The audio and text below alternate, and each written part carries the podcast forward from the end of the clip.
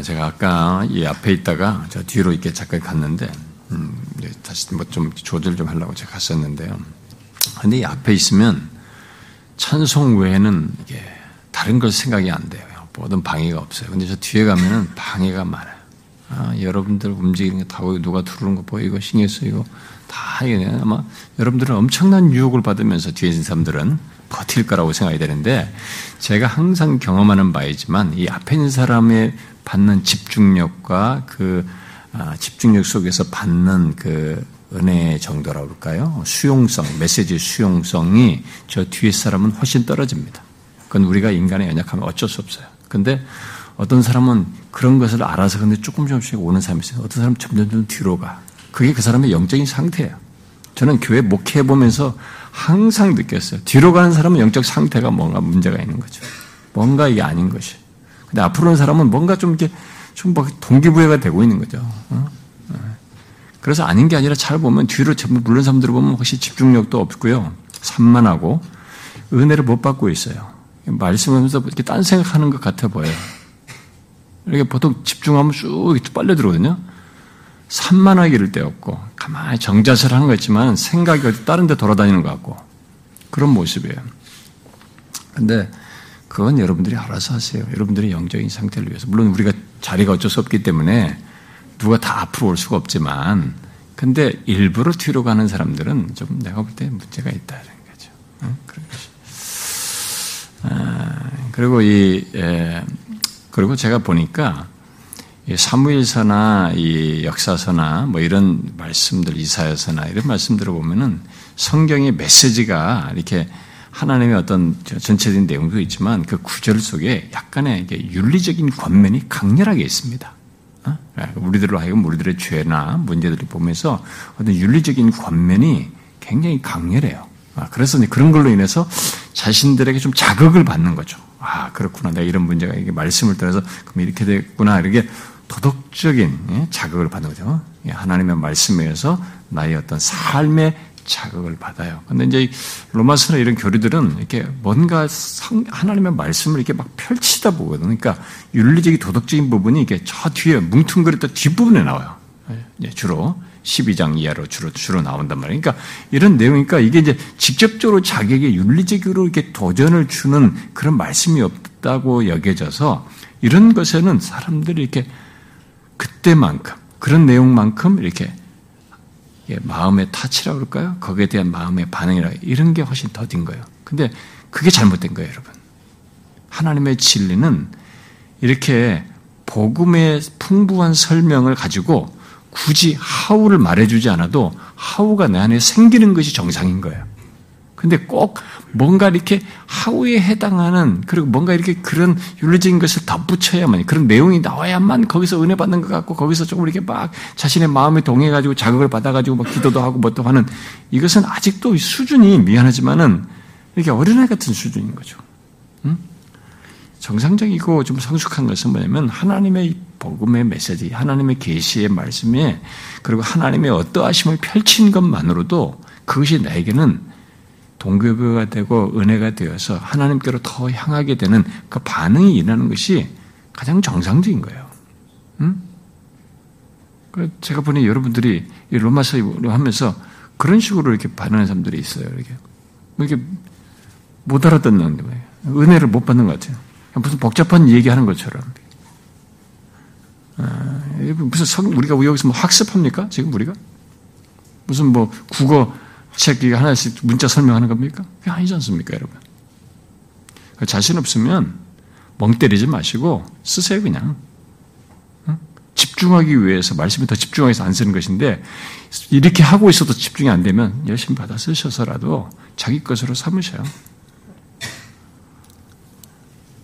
근데 제가 보니 어떤 사람들이 교회에 이렇게 좀 오래 다니면서 좀 한 번 딱 이렇게 좀 은혜를 받는 것 같더니만 어느 정도 적응이 돼가지고 서서 이렇게 쭉 깔아앉는 거죠. 집중 못하고. 제가 보거든요. 안타까운 것이죠. 예, 그, 그렇게 흘러가면요. 나중에 자기도 모르게 강한 위선이 몸에 배요. 그거 아무도 못 건드려요. 그 위선은. 음, 굉장히 두터운 것이어서 쉽게 깨지지도 않고요. 음. 여러분 로마서는요. 음, 여러분의 일생에 한번 이렇게 잘 예, 말씀을 통해서 체계를 갖고 로마서의 복된 복음의 풍성한 것을 말하는 이것을 여러분들의 신앙의 큰 덩어리로 이해로 이렇게 가지고 있는 것이 얼마나 복된지 예, 여러분이 알고 이런 말씀들을 굳이 하우에 대해서 말 안 해도 제가 그런 걸 조금 조금씩 말을 결론적으로 하긴 하지만 하나님이 어떠하심, 우리를 구원하시는 하나님, 그분이 그리스도 안에 행하신 것이 무엇인지에 대한 그 내용의 실체에 대해서 많이 묵상하시면서 여러분의 소유로 든든히 갖고자 하셔야 됩니다. 이 시간은 그런 시간이에요, 여러분. 음. 자, 우린 지난 시간에 여기 앞에 그 1장 18절에서 하나님의 진노가 무엇에 대해서 나타나는지를 말한 뒤에 그 18절에서 어, 불의로 진리를 막는 사람들의 경건치 않음과 불의에 대하여 나타난다라고 한 것에서 그들이 불의로 어, 이 억누르는 막는 진리가 무엇인가에 대해서 19절부터 20절 내용으로 살폈습니다. 뭐 뒤에 되는 내용도 다 연결된 거지만 일단은 가깝게는 19절부터 20절이 그들이 불의로 억누르는 막는 진리가 무엇인지를 이렇게 살폈어요. 예, 그것은 하나님께서 아, 창조하신 만물을 통해서 알 수 있는 일반 이런 모든 게 자연 질서를 통해서 알 수 있는 하나님에 대한 아, 지식, 바로 그 지식을 아, 막는 것. 자들에게 하나님의 진노가 나타난다라고 말을 했습니다. 자, 이제 우리는 어, 뒤이은 내용, 어, 이제 21절부터 23절과 그것에 연결해서 말하는 24절을 묶어서 보도록 하겠습니다. 어떤 사람은 23절로 자르기도 하고 24절부터 연결하기도 하지만은 어, 내용은 계속되고 있기 때문에 24절은 지금 앞에 23절로 끊고 뒤, 거기 뒤에 이어서 그 내용에 연결해서 지금 그러므로로 이렇게 말을 하고 있어서 어, 그 연결 속에서 보는 것이 어, 더 유익할 것이라고 보여서 24절까지 연결해서 보도록 하겠습니다. 자, 우리가 지금 저 어, 오늘부터 보려고 하는 여기 21절부터 뒤에 1장 끝까지 32절의 내용은 하나님의 진노의 결과를 쭉 얘기하는 것입니다. 음? 아, 바울은 아, 이 앞에 18절부터 20절에서 말한 것에 근거해서 아, 하나님에 대한 그 지식을 하나님에 대해 알만한 것을 막는 자들에게 나타나는 진노의 결과를 쭉 계속 그 전개를 하는데 32절까지 어, 그 진노는 놀랍게도 이 21절부터 32절에서 보다시피 하나님께서 나타나셨다고 하는 진노는 나타내셨다는 진노는 아, 타락이에요. 예. 아, 타락으로 지금 나타나서 타락으로 나, 내어버리는 것으로 이 하나님의 진노, 심판을 말하고 있습니다. 타락으로 내어버리는 거죠.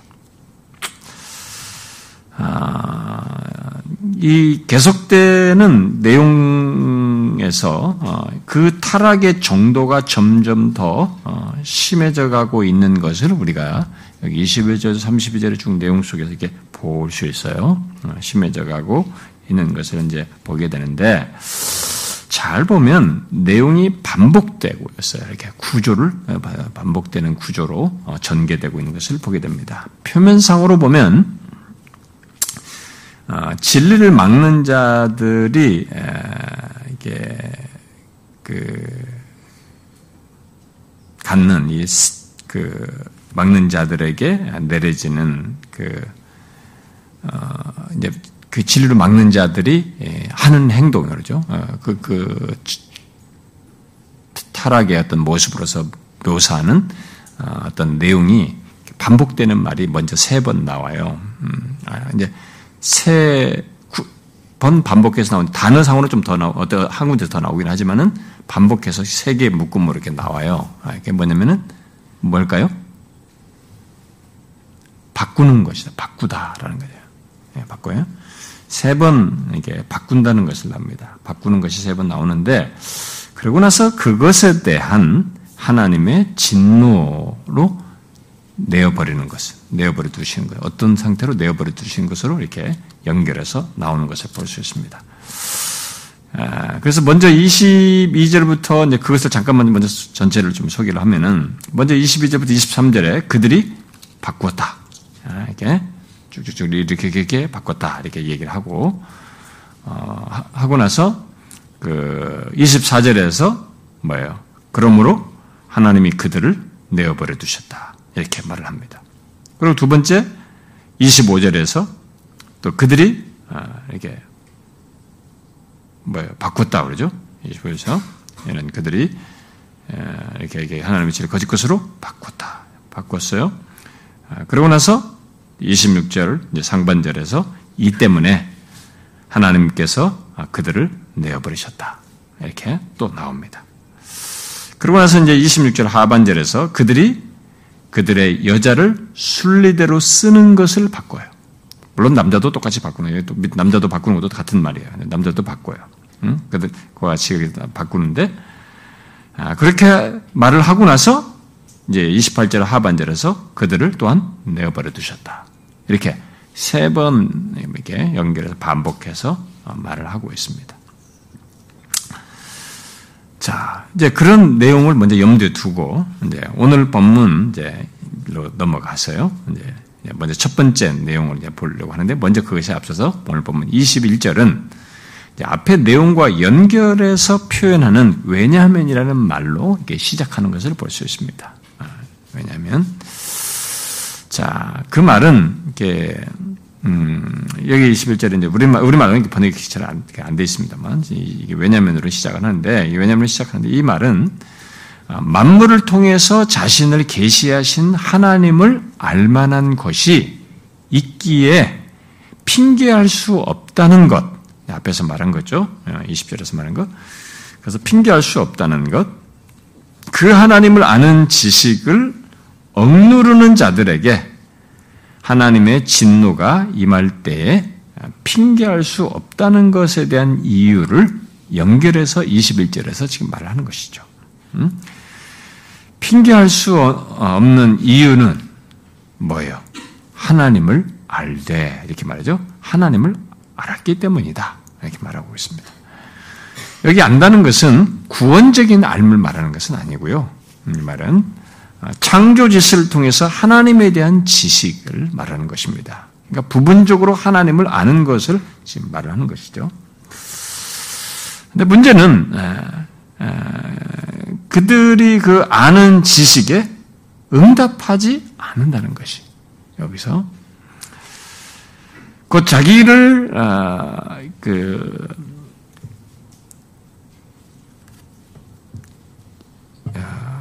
의도적으로 아, 자기들에게 나타내신 이런 그 하나님의 계시를 의도적으로 그 지식을 막고 있는 것이죠. 음? 네. 그런 거기에 마땅한 응답을 반응을 하는 게 아니라 오히려 그것을 억누르는 어? 의지적으로 이렇게 하고 있기 때문에 핑계할 수가 없다. 그래서 정상적이라면 음, 만물을 통해서 나타낸 이 하나님의 통해서 나타난 하나님의 능력과 아, 그의 신성을 보고 하나님께 영광을 돌리거나 어? 우리가 21절에서 말한 것처럼 영화롭게 하거나 그에게 감사해야 하는데 그런 하나님께 대한 이 경배와 감사가 없어요. 어? 그 오히려 영광을 돌리거나 감사는커녕 오히려 그들의 생각이 허망하여지고 그들의 미련한 마음이 어두워졌다. 이렇게 기록하죠. 21절에 하나님을 알되 하나님을 영화롭게도 아니하고 감사하지도 아니하고 오히려 생각 그 생각이 허망해지고 미련한 마음에 마음이 어두워졌다. 자, 우리는 여기서 어, 인간을 지배하는 죄 그리고 동시에 하나님의 진노를 촉발시키는 근본적인 죄가 여기 21절에 지금 언급되고 있는 것을 보게 됩니다. 뭐겠어요? 계시된 하나님을 영화롭게 하지 않냐고 감사하지 않는 것입니다. 아, 감사하지도 않는 것은 이게 줄여서 말하면 앞에 영화롭게 하는 것으로 줄여서 말할 수도 있겠습니다만 일단 하나님을 영화롭게 하지 않는 것 이것이 아, 인간을 지배하는 죄이고 하나님의 진노를 촉발시키는 근본적인 죄라는 것을 먼저 여기서 얘기를 하고 있습니다. 그러니까 하나님에 대한 지식을 억누르고 아, 그에게 영광을 어, 돌리고 감사하지 않는 그 사람들은 일단 여기 20절과 21절의 상태를 가진다는 것을 말을 해줍니다. 아, 아니 21절과 22절의 상태를 갖는다는 것을 말해주고 있습니다. 뭐예요? 바로 그들의 생각이 허망하여지고 여기 허망하여 허망하여지고 그들의 마음이 어두워졌고 또 스스로 지혜 있다고 하지만은 어리석게 되는 이런 상태를 갖게 된다. 여기 허망하여짐과 어, 어두워짐 그리고 어리석게 됨은 하나님께 대한 지식 대신에 다른 것을 바로 자신들의 생각, 그 마음에 둔 다른 것을 시사하고 있습니다. 지금 이 말은 아, 허망해지고 어두워지고 어리석게 되면 이것은 하나님에 대한 지식 대신에 다른 것을 자신의 생각과 마음에 두고 있다는 것을 일단 시사하는 거예요. 자, 그게 뭐냐? 음? 그게 무엇일까? 자, 여기 허망하여지다라는 말과 같은 것이 어, 이제 구약에서 이 말과 같은 것을 표현한 것은 이제 성경이 70인역으로 구약 성경을 뭐 신약의 용어로 표현한 것을 매치돼서 봐도 그렇고 또 거기 나온 말도 보면은 그것이 우리가 시사해 주는 것이 있는데 아, 한번 성경을 찾아봅시다. 그게 뭔지에 대해서 설명할 수 있는 이 말이 같이 사용된 그것으로 좀 보면은 자 예레미야서 2장을 어, 어, 봅시다.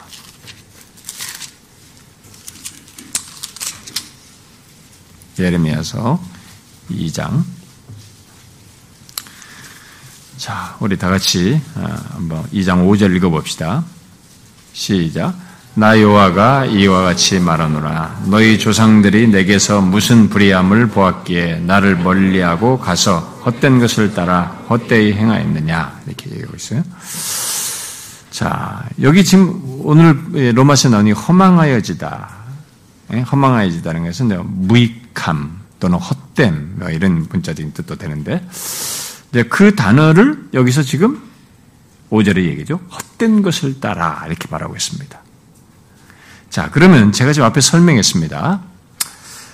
아, 허망하여짐, 어두워짐, 어리석게 됨은 하나님에 대한 지식 대신에 다른 것을 자신들의 생각과 마음에 두었다는 것을 시사한다라고 했습니다.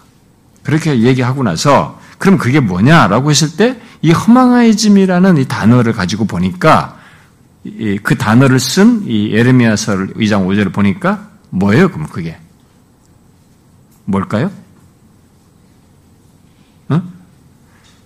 하나님에 대한 지식 대신에 다른 것을 자신의 생각과 마음에 둔 것을 좀 표현한 셈인데, 그러면 그 하나님 대신 둔 다른 것이 뭘 지금 시사를 해주고 있어요? 여기 2장 5절을 보니까 헛된 것. 이 헛된 것이 뭐예요? 이 예레미야서에서.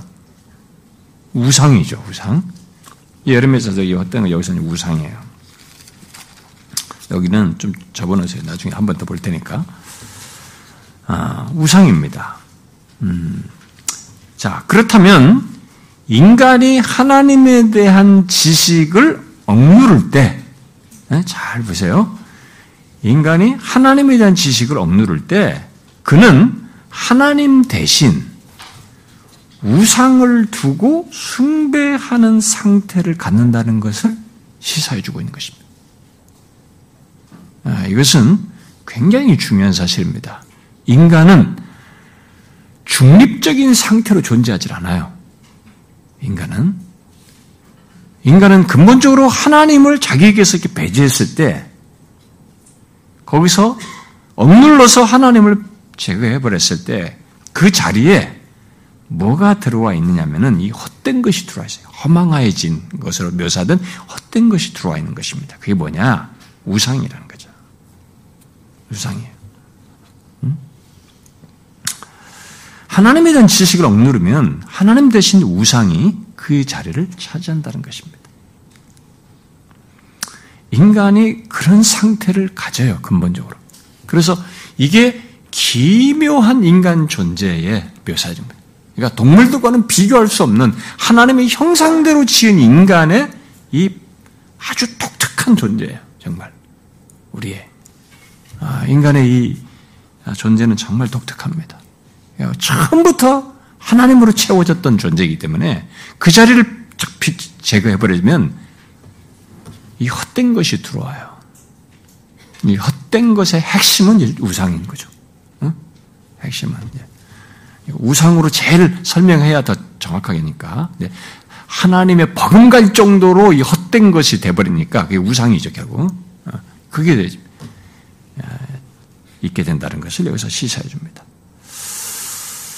자, 그래서 여기 지금 생각이 허망하여 지고 어, 마음이 어두워지고 어리석게 되었다는 것은 결국 어, 계시된 하나님 대신 우상을 둠으로써 갖게 된 것이라고 하는 것을 우리에게 말해주는 것이죠. 자, 이런 사실을 23절이 더 구체적으로 설명을 하고 있습니다. 이들은 여기 그들은 어, 썩지 아니하는 하나님의 영광을 썩어질 사람과 새와 짐승과 기어다니는 동물 모양의 우상으로 바꾸었다. 헛된 것으로 하나님을 억누르고 대신 놓는데 그게 뭐, 우상이 이런 우상이라면 결국 더 구체적으로 설명하는 거죠. 아, 헛된 것으로 설명하는 이 우상이 이런 이런 것이에요. 23절에서 말한 것처럼. 자, 근데 이미 앞에서 말한 대로 세 가지 중요한 그 바꿈, 바꿨다. 세 가지 바꿨, 중요한 바꾼 것을 앞에서 제가 개관적으로 먼저 얘기했는데, 그 세 가지 바꾼 것, 교환이, 예, 여기 지금 첫 번째로 지금 언급이 여기서 나와요. 23절에서. 첫 번째로 바꾼 것이 나오는데, 여기 바꿨다는 것, 첫 번째로 바꾼, 바꾼 것은 뭐예요? 만물을 통해서 계시된 하나님, 바로 그 진리의 자리에 자신이 원하는 우상이나 어? 죄, 결국 죄를 짓는 주체자인 자기 자신으로 뭐 신을 삼아서든 우상으로 삼아서든 어쨌든 그 하나님 바로 그 진리의 자리에 자신이 원하는 우상이든 결국 그것을 결정하는 자기 자신이든 그것이 죄든 네, 그게 그것으로 두게 되는 이런 모습을 보인다는 것을 여기서 말해주고 있습니다. 자, 우리가 이런 차원에서 인간을 잘 이해해 보면 그리고 우리들의 과거를 잘 보면 정말로 맞습니다. 어? 이게 맞아요. 아, 만물을 통해서 계시된 이 하나님, 이게 이 진리를 억누르 만드는 거예요. 근데 이 진리를 지금 억누르잖아요. 어, 제거하잖아요. 그 자리에 억누르 놓고 그 자리에 인간이 뭘 두느냐라고 보면 결국 자신이 원하는 우상을 두는 거예요. 그게 뭐 이 우상을 두는데 이 우상은 뭐 여러 가지로 이제 다 설명을 할 수 있어요. 설명할 수 있는데 네, 이 우상을 두는 것이죠.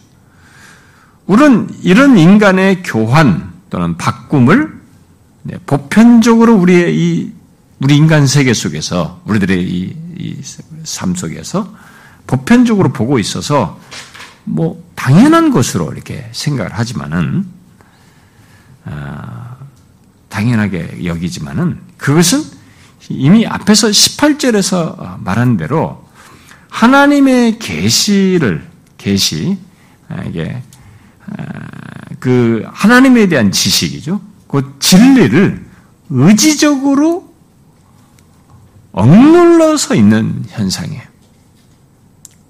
그러니까 우리들의 이런 현, 우리 세상이 보통 인간 세계에 가지고 있는 이 모습이 그냥 뭐 무슨 뭐 진화론적으로 인간들이 뭐 저저 이렇게 이게 우리끼리 막 나도 모르게 생겨나는 게 아니고 중요한 설명 체계를 가지고 있어요. 여기 로마서에서 말한 것처럼. 그게 계시된 하나님이죠. 알만한 하나님이에요. 하나님에 대한 지식, 그 진리를 의지적으로 억눌러서 있는 현상이에요. 아, 그것에, 그것에 대해서 하나님의 진노가 나타나는 것을 예, 이렇게 지금 여기 쭉 21절에 설명을 해놨기 때문에 그런 맥락에서 이 내용들을 우리가 심각하게 이해하고 아, 우리를 아, 우리의 세상을 인간을 인간의 타락상을 이해할 필요가 있습니다. 자, 인간의 이런 바꿈 또는 교환은 이방인들만 하는 것이 아니에요. 하나님의 자리에 이렇게 대신 그걸 억누르고 대신 우상을 두는 것은 이방인들만 하는 것이 아니고 유대인들도 하는 것이고 과거 이스라엘 백성들도 했던 일입니다. 그러니까 이스라엘 백성들은 결국 하나님이 어떤 분이신지 특별히 계시를 받은 사람들이에요. 그러니까 하나님에 대한 특별 계시를 받은 이스라엘 백성 또한 이런 일을 할 수 있어요. 자, 그것을 어, 이제 이스라엘 백성들에게서 보는 거예요. 아까 우리가 에레미야 2장을 한번 다시 보면은 에레미야서 2장 11절을 한번 봅시다. 에레미야서 2장 11절. 자, 다 같이 읽어봅시다. 시작. 어느 나라가 그들의 신들을 신 아닌 것과 바꾼 일이 있느냐? 그러나 나의 백성은 그의 영광을 무익한 것과 바꾸었도다. 네. 이게 지금 오늘 지금 본문이 말한 거죠. 그의 영광을 헛된 것과 허망한 것을 바꾼 거죠. 어디 다른 신들이 그런 게 있냐 말이에요. 예, 그들에는 그런 것이 없어요. 그냥 그, 그, 그 거짓된 신 아래 있기 때문에. 근데 이게 하나님을 알고 하나님이 계시된 이 사람들인데도 하나님의 영광을 무익한 것과 바꿨어요. 이런 일이 벌어진 거예요. 그 하나님을 억누르는 거지. 거기. 하나님 아는 지식, 지식을 이렇게 억누르고, 억누르고 하다 보니까 그 자리에 이런 일을 하는 거죠. 무익한 것과 바꾸는. 우상과 바꾸는 일 하죠. 자, 하나 더 봅시다, 여러분. 어, 시편 106편 한번 봅시다.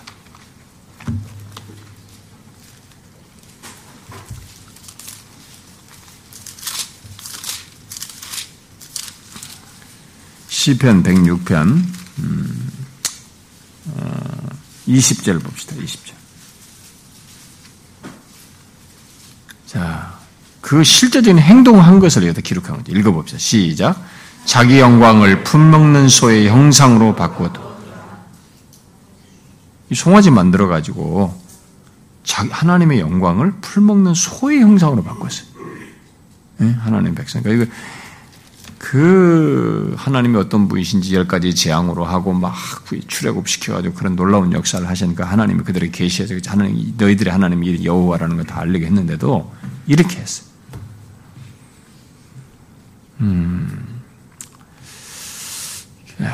결국 이런 우상 숭배는 아, 그러니까 아무리 하나님을 계시해서 알려줘도 하나, 그 하나님을 아는 지식을 억누르는 사람들은, 어? 그걸 억누르게 될 때는 얼마든지 이런, 이런 교환을, 이런 바꿈을 할 수도 있다는 것을 내포해요. 과거 이스라엘 역사를 놓고 보면. 시사하는 것이죠. 우리는 그런 우상숭배의 위험을 어, 이미 우리는 어, 지난번에 수련회에서 모든 것의 시작인 제1계명 그 우상에 대한 하면서 제가 그런 걸 충분히 얘기했습니다. 그때 말씀과 여러분들 연결해서 보면 그래서 지금도 교회를 다니는데 이런 일을 하는 사람들이 있는 거, 하게 하는 거죠. 어? 교회 다니는 사람들이 중에는 살아계신 하나님을 영화롭게 하고 감사하는 대신에 자신의 성공과 부와 명예와 일과 또 누군가에 대한 뭐 사랑, 어, 관계, 정력, 쾌락, 취미 어, 이런 것들을 하나님보다 더 마음을 마음에 쏟음으로써 그 자리에 대신 두는 거죠. 이, 이런 현상은 하나님을 아는 지식을 억눌러서 생겨나는 거죠. 억누른 거죠. 그러니까 교회를 다니고 하나님이 어떤 분이 다 설교 듣고 성경 공부 다 했는데도 다 알고 있어요. 근데도 그걸 억누르고 그 자리에 성공이라는 우상을 둔다든가 자기가 무슨 일이든 뭔가 자기가 쫓는 우상을 두는 것이죠. 이런 일이 가능하다는 거죠. 이런 교환이 가능하다는 거죠. 그러니까 특별 계시가 없이 일반 계시인 사람들은 이게 자신들이 알만한 일반적인 계시 아래서 다 그렇게 일반적으로 그렇게 흘러갔는데 역사를 놓고 보니까 과거 성경을 놓고 보니까 이 헛된 말을 쓴 거 이런 거죠 허망하니까 이 단어를 쓴 걸 보니까 과거에 특별 계시가 있는 하나님 백성도 그런 일을 하더라 이게 했더라 이거야. 그래서 이런 일을 할 수도 있다라는 것을 시사해 준 거예요. 우리도. 그러니까 특별 계시를 통해서 하나님을 알게 되면 우리가 하나님을 기계적으로 영화롭게 하고 감사하는 것은 아니다는 거예요. 어? 계속적으로 인격적으로 그렇게 해야지. 그렇게 하지 않고 우리도 그 알려진 하나님조차도 이렇게 억누르게 되면 그 자리를 이렇게 다른 것으로 우상으로 두는 이 일을 할 수 있다는 것이죠. 우리들 중에도 어, 몸은 교회에 나오고 교회 안에서 이런저런 일을 하지만 음, 하나님을 영화롭게 하거나 감사치 아니하고 온통 마음을 어, 자신이 이루고자 하는 것, 뭐 성공과 어? 승진과 원하는 것을 얻는데 이렇게 쏟으면서 하나님을 심지어 그것을 얻기 위한 조력자 정도로 여기는 사람들이 있을 수 있어요. 나는 있을 것이라고 생각합니다. 몇 달 전에는 안 그랬는데 지금은 뭔가 몰입함으로써 그렇게 할 수도 있는 거예요. 이렇게 그 자리를 다시 누르지 하나님을 억누르고 이 여호와 하나님에 대한 지식을 억누르고 이 만물의 창조자이시고 나의 삶의 주권자이신 하나님에 대한 이 생생한 지식을 억누르고 하면은 그 자리에 다른 것이다. 앞에 얘기했잖아요. 인간은 중립적이지가 않아요. 하나님을 배제하면 헛된 것을 그 자리에 두는 거예요. 우상을, 다른 우상을 두는 것이에요. 그게 우상이라고 하는 뭐 불상 이런 문제가 아니에요. 거기는 자기 자신이 이 헛된 것, 신이 되어서 등장할 수도 있는 것이에요. 이런 일을 한다는 거죠.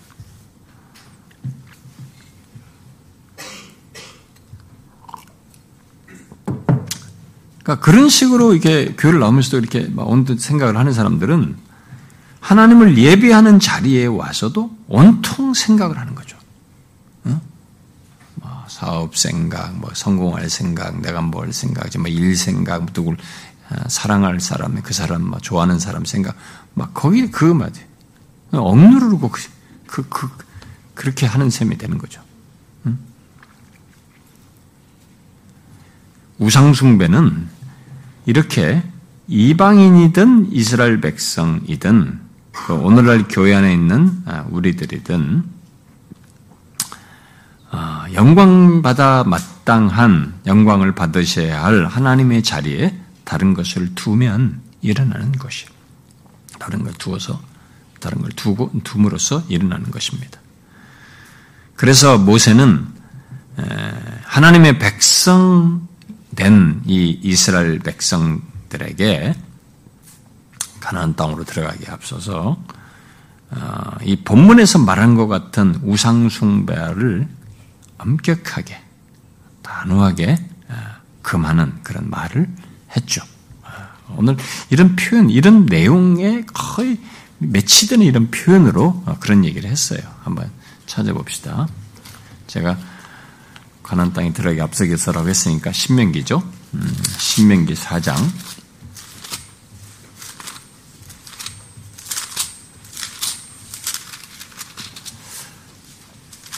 음, 신명기 4장.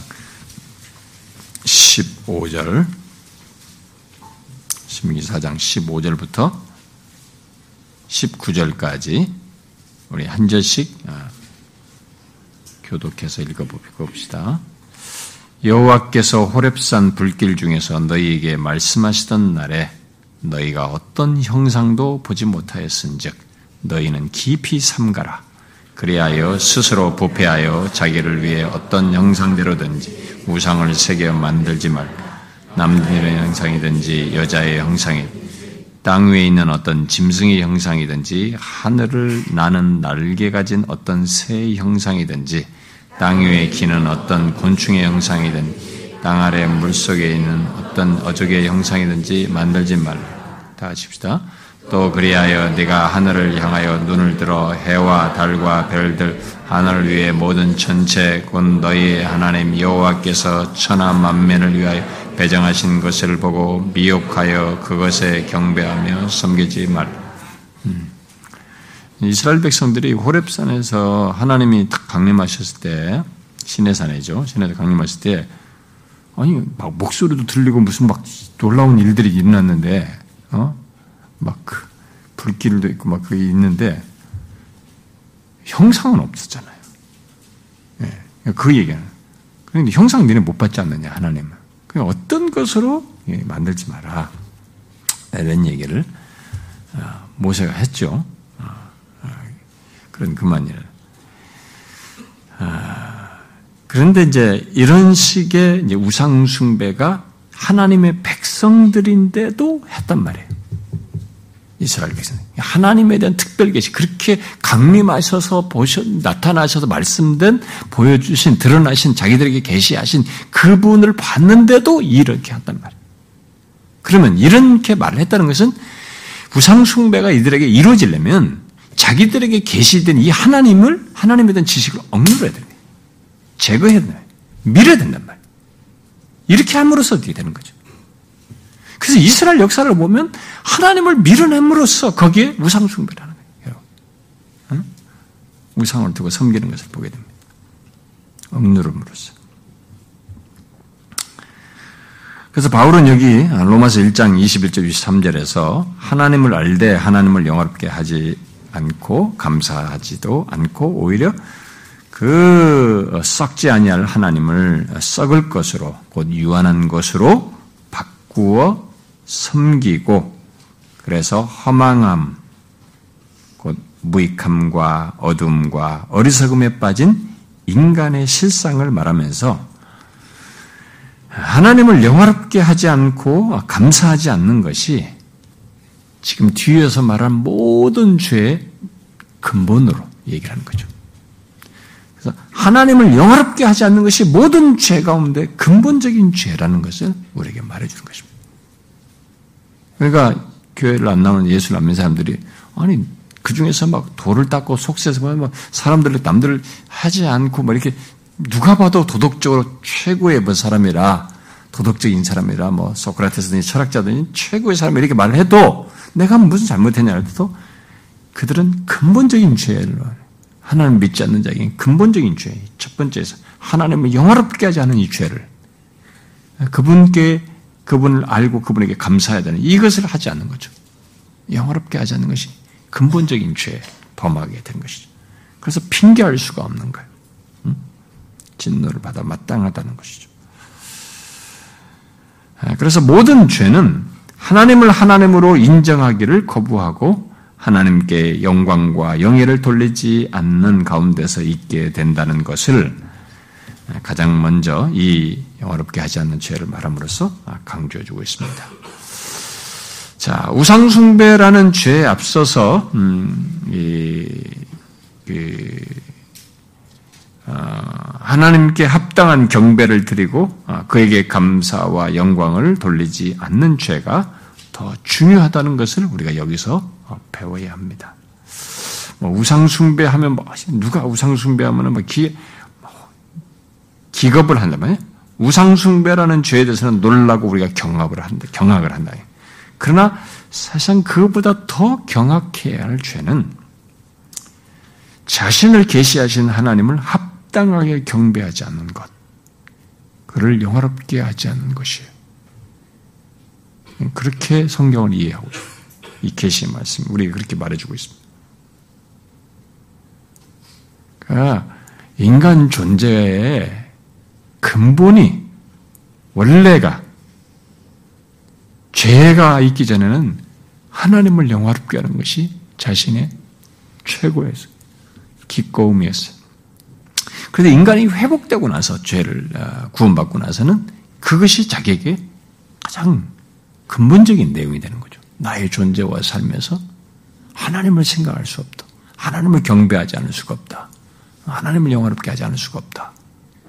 그래서 그런 것에 하나의 우리가 대표적인 것으로 일단 예배라는 것이 있는 것이고 하나님 경배하는 거고 그런 삶으로 연결해서 어, 살아야 되는 것을 우리가 권면을 받고 있는 것이죠. 아, 그래서 우리는 예, 우상숭배라는 이 아, 죄에 앞서서 아, 계시된 하나님을 합당하게 경배하고 그에게 영광을 돌리는가? 라는 문제를 더 먼저 생각을 해야 됩니다. 우리가 지금 보고 누리는 것은 모두 하나님께로부터 온 것입니다. 나라는 존재의 생명뿐만 아니라 내가 사는 이 삶의 환경, 인간의 날수, 수명의 길이, 그리고 우리가 걸으면서 밟고 있는 이 땅, 피조 세계. 만약에 누가 우주선을 타고 지구를 밖을 나갔다가 들어오더라도 이 하나님이 창조한 피조 세계를 움직이며 그 안에서 다니고 있는 그것. 공중을 날든 비행기를 타고 우주선을 타든 무엇을 하든 간에 우리가 누리는 피조 세계, 심지어 공기까지 다 하나님의 능력과 신성으로 인한 것이라는 것을 알아야 됩니다. 더욱이 하나님이 지으신 모든 것을 누리는 이 오늘이라고 하는 것이 하나님께서 주셔서 누리는 줄을 알아야 됩니다. 그, 그것에 근거해서 우리는 그 하나님께 감사하고 그에게 영광을 돌려야 돼. 그를 영화롭게 해야 하는 것입니다. 그에게 합당한 영광을 돌려야 되는 것입니다. 그것을 하지 않는다면 그것이 그 사람이 근본적인 죄를 모든 죄의 근본이 되는 죄를 범하고 있는 것이 심각한 죄를 범하는 것이죠. 우리들은 심각하면 뭐, 뭐 살인, 강도 뭐 이렇게 막 심각한 거지만 그것에 앞서서 이게 근본적이고 심각한 죄로 얘기를 하는 것입니다. 여기서부터 출발하는 거죠. 자, 그러면 그렇게 하나님을 영화롭게 하지도 감사하지도 않고 오히려 그 하나님의 영, 영광을 우상과 바꾼 것의 결과가 그럼 어떻게 되었는가? 음? 자, 물론 1장 18절 말씀대로 그런 자들에게 하나님의 진노가 나타난다. 나타납니다. 나타났어요. 어떻게 나타난다고 말하고 있습니까? 나타났다고? 24절에 보니까 음? 그러므로 바꾸, 바꾼 것에 대한 것에 그러므로 하나님께서 그들을 마음의 정욕대로 더러움에 내버려 두사 그들의 몸을 서로 욕되게 하게 하셨다. 이게 그런 자들에게 나타난 하나님의 진노입니다. 하나님의 영광을 우상으로 바꾼 인간에 대한 하나님의 심판으로 지금 말하는 이 내용을 한번 잘 보십시오. 뭡니까? 놀랍게도 그들을 마음의 정욕대로 더러움에 내어 버리는 것이에요. 이게 하나님의 심판이에요. 여러분 이 심판을 이해합니까? 그 누가 이것을 심판으로 생각합니까? 그러나 이것이 심판이에요. 뒤에 가서 제가 좀 그에 대해서는 설명을 하겠습니다만 이것이 심판입니다. 나라는 존재에게 만물을 창조하시고 나를 지으신 분이 마땅히 경배를 받고 영광과 감사의 대상으로 있어야 하는데 그 자리에 우상을 두었어요. 이미 말한 대로 그 우상은 어, 하나님을 대신하는 것이 면 무엇이든지 다 해당되는 것입니다. 여러분들 중에 혹시 나는 뭐 그런 게 생각이 안 난다라고 생각하면 자기 자신을 생각하면 됩니다. 그런 사람들에게는 자기 자신이 우상이에요. 그런 우상을 두었어요. 그것이 지금까지 타락 이후의 이 인간의 모습이에요. 그런 모습은 어, 우상을 구체적으로 두고 섬기는 어떤 종교 형태든 또는 문화적인 모습이든 아니면 자기 나의 어떤 독립적인 행동, 태도, 생각, 아, 마음으로든 그런 식으로든 다 드러납니다. 그런데 흥미있는 사실은 인류 역사가 말해오고 또 지금도 이렇게 아, 흔히 보듯이 이런 우상숭배가 여기서 끝나지 않아요. 거기서 끝나지 않는다는 거예요.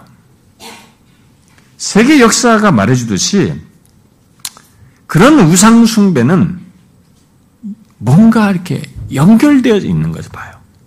그게 뭐냐면 여기서 말한 대로 마음의 정욕 대로 행하는 것이 맞물려 있어요. 우상숭배와.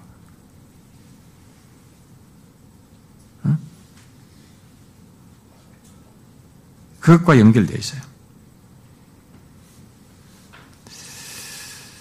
어, 여기 더러움은 어, 이 부도덕으로도 어떤 영어 성경 번역하기도 하고 어떤 것은 성적 불결로도 번역하고 그렇게 있습니다. 그 헬란 말을.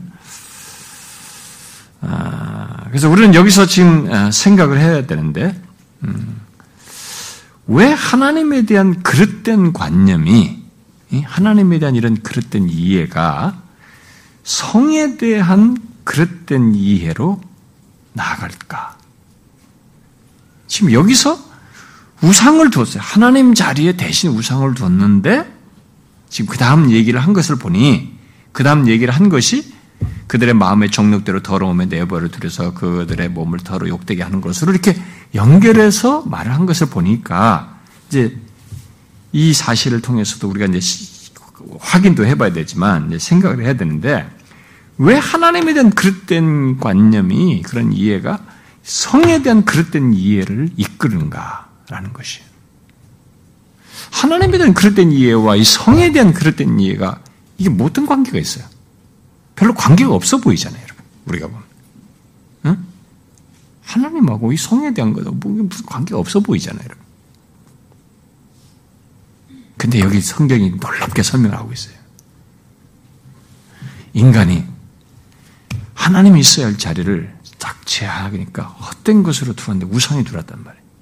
근데 이 우상이 방향성이 어디로 가냐면 인간의 가장 근본적이고 아주 모두가 본성적으로 타락한 인간의 본성이 쉽게 노출하고 발산하고자 하는 이 성적인 것으로 연결이 되네. 이 우상이. 그래서 이 우상이라고 하는 것 때문에 하나님에 대한 그릇된 개념이 이 성에 대한 그릇된 개념과 이게 이것이 이걸 이끌어요. 이렇게. 그래서 하나님에 대한 이 잘못된 이해를 갖고 신앙을 갖고 여기서 이게 깨지면은 인간이 그 헛된 것을 자기에게 둠으로써 이 헛된 것을 어디로 이렇게 발산하고 드러내버리냐면 자연스럽게 그 진노에 해당하는 이것에 대한 연관해서 진노에 해당하는 것으로 자기 드러내는 게 뭐냐면 이 성적인 불결이에요. 그게 일시적이든 지속적이든 이런 현상을 인간이 들어요. 근데 그게 세계 역사가 말해줘요. 종교 역사가 말해줘요. 놀라운 사실입니다. 음, 정말 놀라운 사실이에요.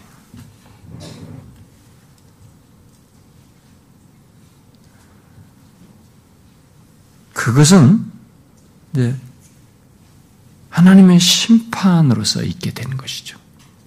그런 연결고리 속에서 이런 연결고리가 왜 있게 됐냐라고 물었을 때 하나님의 심판으로서 있게 된 거예요. 하나님의 심판. 하나님께서 하나님 대신 우상 숭배하는 자들을 정욕대로 더러움에 내어 버려서 그런 그 헛된 것이 그쪽으로 연결되어서 행하는, 드러내는 쪽으로 나타 낸다는 것을 볼 수 있습니다. 아...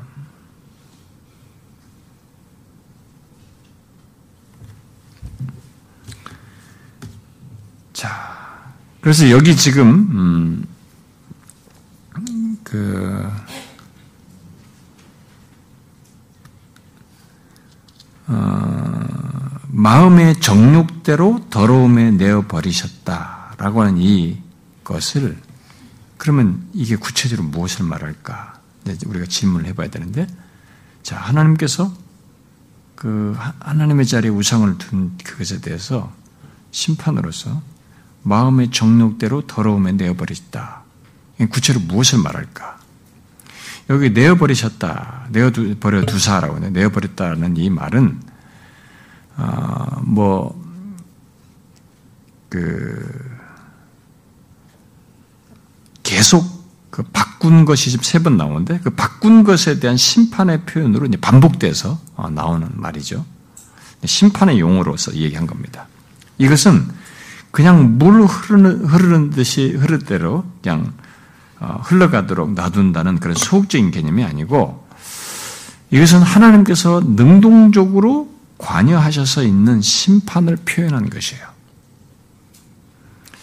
그러니까 하나님께서는 하나님 대신 우상으로 바꾼 자들에게 돌아서셔서 그들의 그런 결정에 반응하여 그들의 행위에 따른 결과를 그들이 그대로 받도록 이렇게 하나님의 적극적인 행위를 한 것으로서 표현한 것이 내어 버리셨다라는 표현이에요. 자, 그렇게 하셔서 하나님은 그들을 마음의 정욕대로 더러움에 내어 버리셨습니다. 그러면 마음의 정욕대로 더러움에 내어 버리셨다고 했을 때 여기 마음의 정욕대로 더러움은 뭘 얘기할까요? 아, 바울은 그것이 어떤 종류의 부도덕인지 구체적으로 여기서 말을 하지 않고 그저 뒤에 이렇게 덧붙이죠. 그의 몸을 서로 욕되게 하게 하셨다. 이렇게 말했습니다. 자, 그럼 이것은 무엇을 말할까요?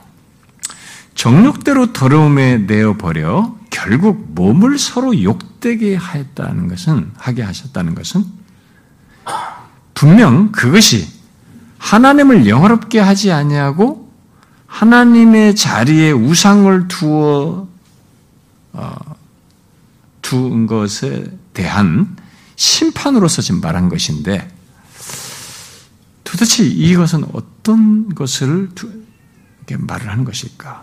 어, 정욕대로 더러움에 내어버려두려 몸을 서로 욕되게 하는 것. 심판으로서 말한 이 내용 도대체 뭐냐? 뭘까요? 아, 이것은 아, 자기 몸의 욕됨을 통해서 하나님의 형상대로 지음받은 인간이 가진 고유한 가치, 바로 인간성이 망가지는 것이에요. 그렇게 설명할 수 있어요. 이게 심판이에요. 여러분, 이걸 한번 곰곰이 많이 생각해 보세요. 자기 몸의 욕됨을 통해서 결국 인간성이 망가진 거죠. 이것은 아, 타락한 인간의 조건이기도 하지만 타락한 인간들이 갖는 그런 조건이기도 하지만 하나님 대신 우상을 둠으로써 인간은 뭐 타락한 인간은 다, 다 그러니까 하나님 대 우상을 두고 있으니까 타락한 인간은 다 근본적으로 그런 조건을 가지고 있는 것이기도 하지만은 하나님 대신 우상을 두음으로써 자기 정욕대로 행하는 것에 대한 이 하나님의 심판으로서 이 인간성이 망가지는 것, 더욱 적극적으로 이런 것을 경험하게 되는 것이죠. 잘 보시면 이것을 여러분들이 좀 이 정도의 차이를 좀 생각해 보시면 이렇게 생각해 볼 수 있죠. 우리는 사람이 태어나서 처음에 태어났을 때는 뭐 우리가 부패하고 타락한 인간, 우리 예수 믿는 사람들은 좀 너무 좀 그 전적인 부패와 타락에 대한 진리가 있다 보니까 그냥 간단하게인데도 너는 막 완전히 타락한 놈이야. 뭐 이렇게 취급하려고 너무 이렇게 사랑스러운 애기를 갖다가 너무 이렇게 그렇게 보는 경향이 있어요. 이게 계획주의 하는 사람들이. 근데 그게 아니고 일단은 얘가 무슨 좀 이렇게 번성을 드리는 것이 있어도 이 아이는 우리하고 비교가 안 돼. 여러분하고 비교가 안 되잖아요. 순수성이나 모든 것이. 어? 중고생하고 이 조그만 꼬맹이가 비교가 돼요?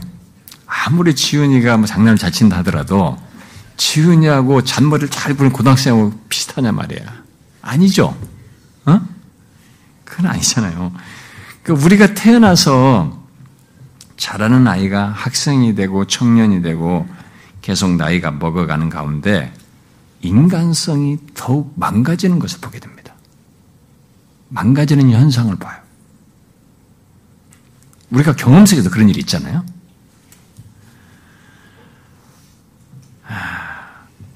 이게 지금 이런 이 말씀에 의해서 이런 인간의 타락한 모습, 이런 죄악된 것을 통해서 그것이 더욱 적극적으로 드러나는 것.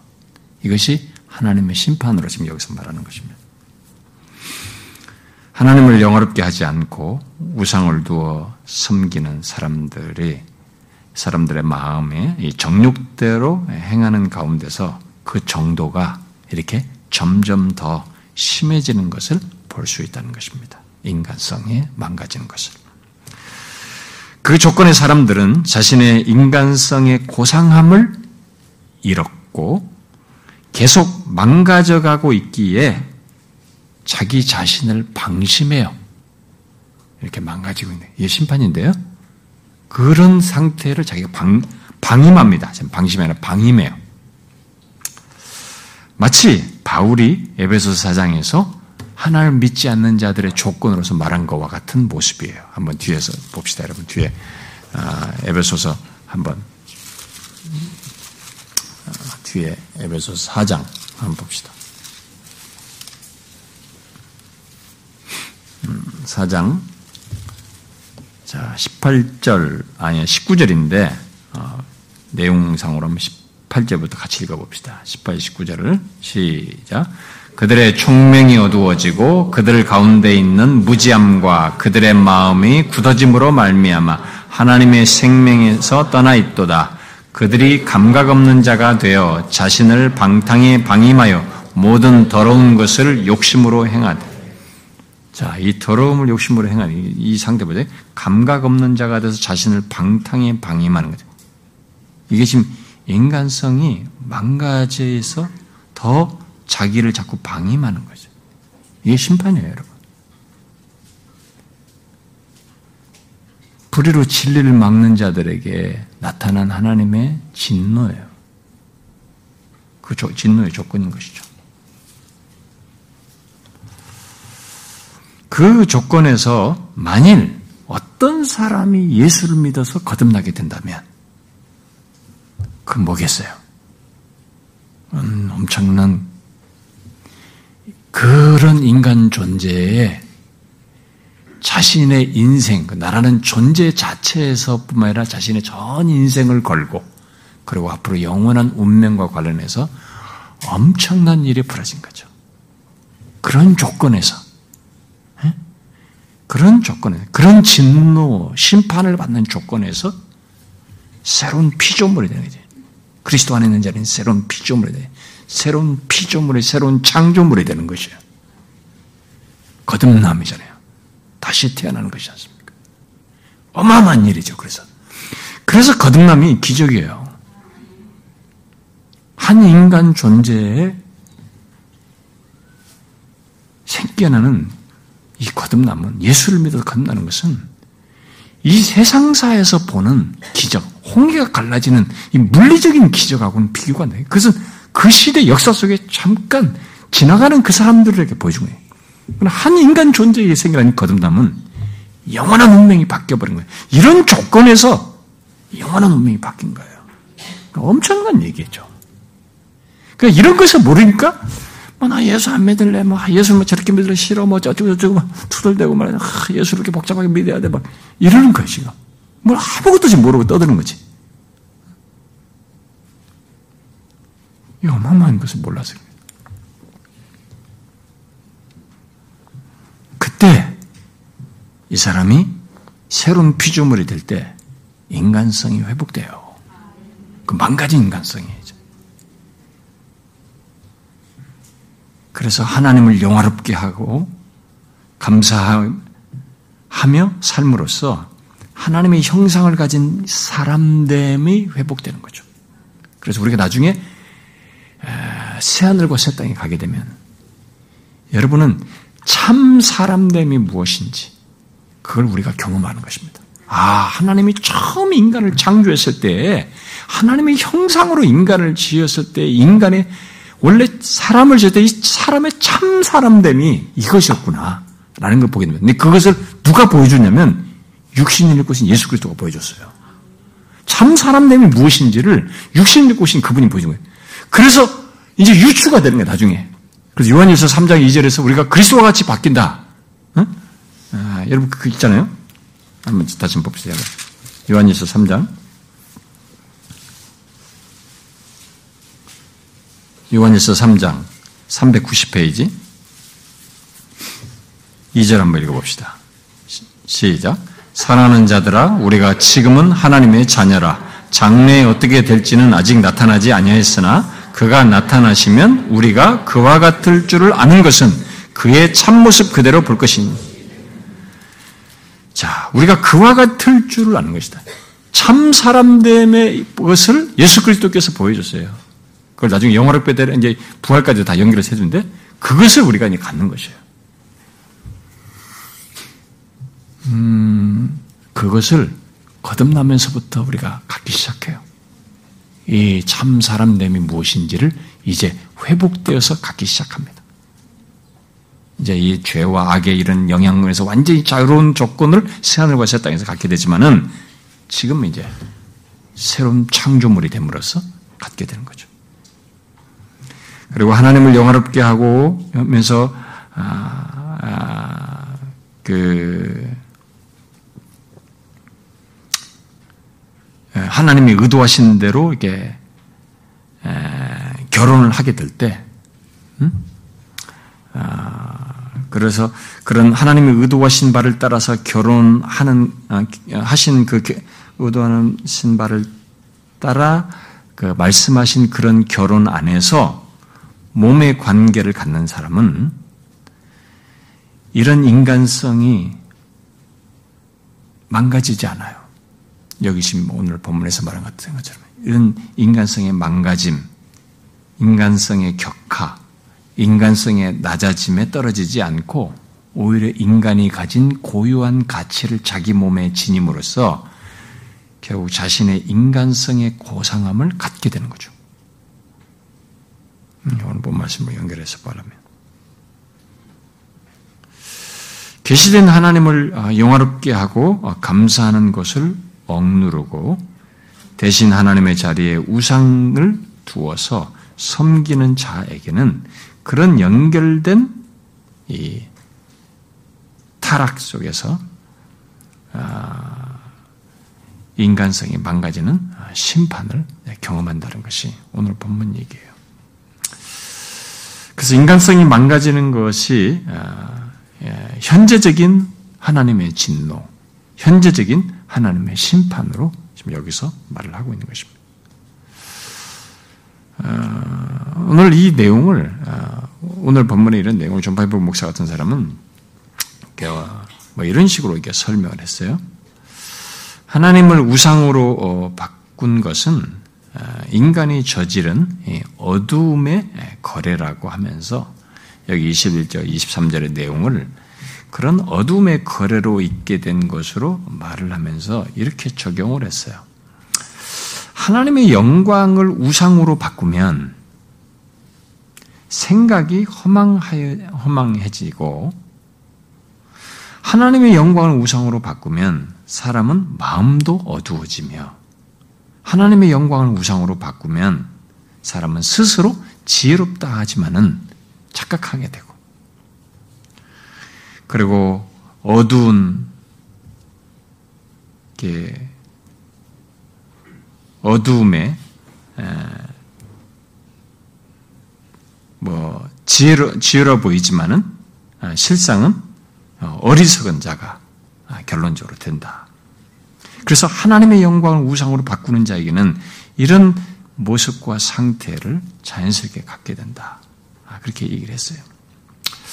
결국 가장 근본적인 죄를 범하는 인간 조건이 자연스럽게 갖는 아, 벗어날 수 없는 얘기를 그렇게 적용적으로 설명했습니다. 네, 그러나 중요한 것은 아, 하나님께서 어, 이게 정욕대로 더러움에 아, 내어 버려 두심으로써 진노를 나타내신다라는 사실입니다. 하나님의 자리에 다른 것을 두었을 때, 우상을 두었을 때, 이런, 우리가 뒤에 있는 내용도 살펴겠지만, 이런 하나님의 진노가 그에게 나타나게 된다는 사실이에요. 자, 그러면 앞에도 제가 말한 것처럼, 저와 여러분이 예수 믿기 전에 바로 그런 조건이 있었어요. 그리고 아까 우리가 읽었던 에베소서 4장 18절 19절이 우리가 예수 믿기 전에 조건이었어요. 에베소 교회 사람들이 예수 믿기 전에 조건이었어요. 네, 그런 조건에서 우리가 구원을 받은 것이죠.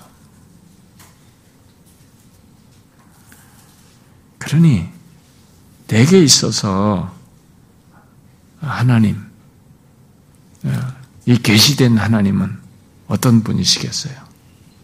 여러분, 영화롭게 하지 않는다는 것은 생각할 수 없어요. 그분께 감사하지 않는다는 것은 생각할 수 없는 것입니다. 그래서 하나님을 영화롭게 하고 그에게 합당한 경배를 드리고 그에게 마땅한 감사를 하는 것에 인색하거나 주저함이 있는 것은 하나님을 아는 지식을 이렇게 억누르는 것입니다. 억누르는 것이에요. 억누르기 때문에 이런 감사도 주저하게 되고 하나님의 합당한 영광과 감사 어, 경배하는 것도 어, 하는 것이에요. 그 여러분들이 만약에 예배하러 나온다 뭐 이런 뭐 이런 하기 싫다. 그 뭐예요? 하나님에 대한 계시 알게 된 하나님을 여러분들이 억누르는 거죠. 응? 억누름으로써 그렇게 하는 거잖아요. 하나님 앞에 감사하는 것도 마찬가지. 감사를 억누르는데 이게 뭐예요? 계시된 하나님 억누르기 때문에 그런 현상을 갖는 거죠. 여러분 제가 앞에 얘기했잖아요. 예수 믿는 사람은 새로운 피조물이에요. 어마어마한 기적이 있습니다. 그러니까 우리는 다른 선택을 말할 수가 없어요. 우리는 절대로 이스라엘 백성들이 아까 말한 것처럼 하나님의 것을 헛된 것으로 바꾸는 하나님이 있어야 할 자리에 헛된 것으로 바꾸는 일, 그게 뭐 성공이든 뭐 사랑하는 사람이든 뭐 자식이든 무엇이든 그걸 두어서는 안 되는 것입니다. 두어서는 안 되는 거예요. 아무리 내가 지금 뭐가 중요하고 뭘 해도 그것을 그 자리에 두어서는 안 되는 것입니다. 이제 우리는 새로운 비전을 예수를 믿게 된 우리는 그것에 대해서 선명해야 됩니다. 응? 오히려 그를 영화롭게 해야 되고 합당하게 경배를 해야 되면 감사해야 돼요. 그렇지 않습니까, 여러분? 예수 믿는 자는 무엇으로 설명할 수 없어요. 진짜로. 예수 믿어서 구원 얻는 자는 사람은 무엇으로 설명할 수 없습니다. 이런 조건에서 구원을 받았기 때문에 그래서 우리가 알게 된 우리에게 계시된 이 하나님을 마 땅히 그분 그대로 영화롭게 해야 돼요. 어? 그분을 인정해야 된다. 그분께 감사해야 되는 거죠. 항상 범사에 감사하는 것이 그래서 다 그런 거죠. 저와 여러분이 앞으로도 어떤 유혹을 받을지 모르겠지만 하나님의 자리에 다른 헛된 것을 두지 않기를 바랍니다. 오히려 그를 영화롭게 하고 그에게 감사하는 우리 모두가 되길 바랍니다. 자, 기도합시다.